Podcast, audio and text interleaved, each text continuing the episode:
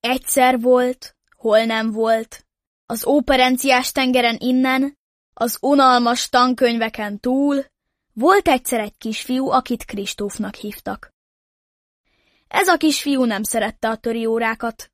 Nem is nagyon tanult töriből, és amit megtanult, azt egyből el is felejtette. A matematika viszont magával ragadta. Egyszer különösen nem volt kedve iskolába menni. Az utolsó előtti óra osztályfőnöki volt, és bár még csak február közepénél tartottak, már tervezgették, hogy hova is menjenek osztálykirándulásra. Úti célul Egert választották.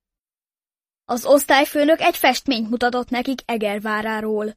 A kirándulásnak már a gondolata is felvidította Kristófot, s remélte, hogy jókedvét az utolsóra a történelem sem ronthatja el. Kristóf túlélve kedvenc tantárgyát hazaindult. Alig, hogy kilépett az iskolakapun, hirtelen eltűnt az iskola. Pedig aznap még nem is kente be a négy sarkát szalonnával, úgyhogy tudta, hogy nem a kutyák voltak. Hirtelen egy kis repdeső tündér jelent meg a jobb vállán, és, hogy megnyugtassa az ilyet kisfiút, gyorsan bemutatkozott. Szervusz, Kristóf! Ne félj, jót akarok neked! Én vagyok a te tündéred! Szia! Tényleg Kristóf vagyok, mutatkozott be a kisfiú is, közben ámuldozott, hogy igazi tündért lát. Mond, mi történt? Visszarepültünk 1552-be, ezért tűnt el minden. De miért pont a 16. századba hoztál? Már akkor is untam ezt a törökös korszakot, mikor az iskolában tanultuk. Még telefon sem volt. Úgy tudom, nem a kedvenced a történelem. Bezzeg a matek? Annál inkább. De majd én segítek rajtad. Egy próbát kell kiállnod, és meglásd, megváltozol. Nem lesznek rossz jegyeid, nem fogsz elaludni töri órán, és a történelem lesz a második kedvenc tantárgyad. És mi lesz a próba? Fagatozott Kristóf, mert el sem tudta képzelni, hogy mi lehet érdekes a töriben, ahol csak kimondhatatlan nevű emberekről kell tanulni, ahol a számokat bemagolni és nem összeadni kell, és ahol a negatív számok elé mínuszjel helyett KR.E betű kombinációt kell vigyeszteni. A feladat a következő. A török már gyülekezik, hogy bevegye Egervárát, ezért beállsz Dobó István mellé apródnak és segítesz megvédeni a várat a támadóktól.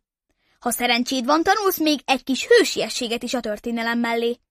Majd én oda repítelek, mondta, s könnyedén reppent fel Kristóffal együtt. Néhány bárányfelhőt kikerültek, és már meg is érkeztek Egervárához. Mikor Kristóf lába szilárd talajt ért, megszólalt a tündérke. Tessék, itt van három kő a csúzlitba a harchoz. Ezzel átadott neki egy kicsi, egy közepes és egy nagyméretű követ. Még valami, amikor teljesítetted a küldetést, érted fogok jönni. Kristóf be is jutott a várba az akkor még nyitott nagykapun keresztül, és szolgálatra jelentkezett Dobónál. Dobó István épp a petőbástya felől érkezett sietős léptekkel.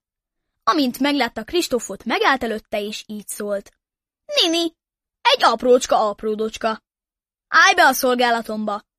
A kardot még nem bírod el, de hírvivőnek épp jó leszel, mondta Dobó. Egy életem, egy halálom. Én bizony megpróbálom, mondta Kristóf. Rögvest meg is kapta az első feladatot. Jelentenie kellett Bornemisza Gergelynek, hogy a török az északi kapunál is ostromot szervez, kétszer annyi katonát küldjön oda a szokásosnál. Lemenőben volt a nap. Elment aludni. Néhány nap múlva ismét parancsot kapott. Jelentenie kellett a két kocsmárosnak, hogy ha Dobó még egy részegeskedő katonát lát, felakasztatja azt az embert, aki a bort mérte a részegeskedőnek. Esténként Kristóf beszélgetni szokott Gergelyel a várfalak biztonságában. Gergely bátyám, mit gondolsz? Fognak-e emlékezni a hősökre és tetteikre később is? Épp ezért jegyzik fel ezeket a históriákat az íródeákok, hogy akik utánunk jönnek, okulhassanak belőlük, mondta Gergely. És van családod? Kérdezte Kristóf az őrváltás után. Van egy feleségem, akit Évának hívnak, és van egy kisfiunk, Jancsika. Néhány évvel fiatalabb lehettem, mint te most, mikor a falunk melletti pataknál fürödtünk, és törököt láttunk. Elfogtak minket, de sikerült megszöknünk, és szereztem egy lovat és 315 aranyat. Látod, a hősiesség nem a termetettől vagy a korottól, hanem a bátorságottól függ. Másnap ostrom volt, és amint Kristóf kilépett a házból látta, hogy egy török rohan feléje, ezért elővette a kicsikövét és lőtt. Eltalálta a török turbányát, mire az elfutott előle. A közepes méretű sem maradt meg. Egy janicsár ki akarta tűzni a félholdas zászlót, de hősünk akkorát és olyan pontosat lőtt, hogy eltört a zászló nyele. A legnagyobb kövemet tartogatom még. Nem sokkal ezután Kristóf éppen arra ment, ahol egy félszemű török aprótására Balázsra támadt. Nem értette, hogy milyen félholdas gyűrűt követel a dervis ruhás, meg Balázs vonásai megváltoztak, de nem törődött a furcsaságokkal. Megpróbálta eltalálni a törököt. Szerencsére sikerült neki, és a török elájult. Másnap reggel arra ébredt, hogy nem hallja a mindennapos ágyudörgést. Később a várbeliektől úgy értesült, hogy elkotródott a török. Haza lehet menni! Várta tündérre, de hiába. Lehet, hogy még nem teljesítettem a küldetést, morfondírozott Kristóf, és inkább visszament a várba. Sukán bácsi fogta besegíteni. Az ágyugolyókat kellett megszámolni. Öt híján tizenhét ezer golyót talált a falban. Ekkor hirtelen megjelent a tündér. Ügyes vagy, reméltem, hogy teljesíted a próbát. Akkor ezután a matekos törilecke vagy történelmi mateklecke után végre hazaindulunk? kérdezte Kristóf. Hamarosan, de előbb búcsúzz el Gergelytől és Évától, majd én itt megvárlak. S gyengéden Gergelyék felé lökte hősünket, aki a fáradtságtól vagy a lökéstől, nem tudni, de elesett, és jól beverte a fejét. Hová is? Hát a padba.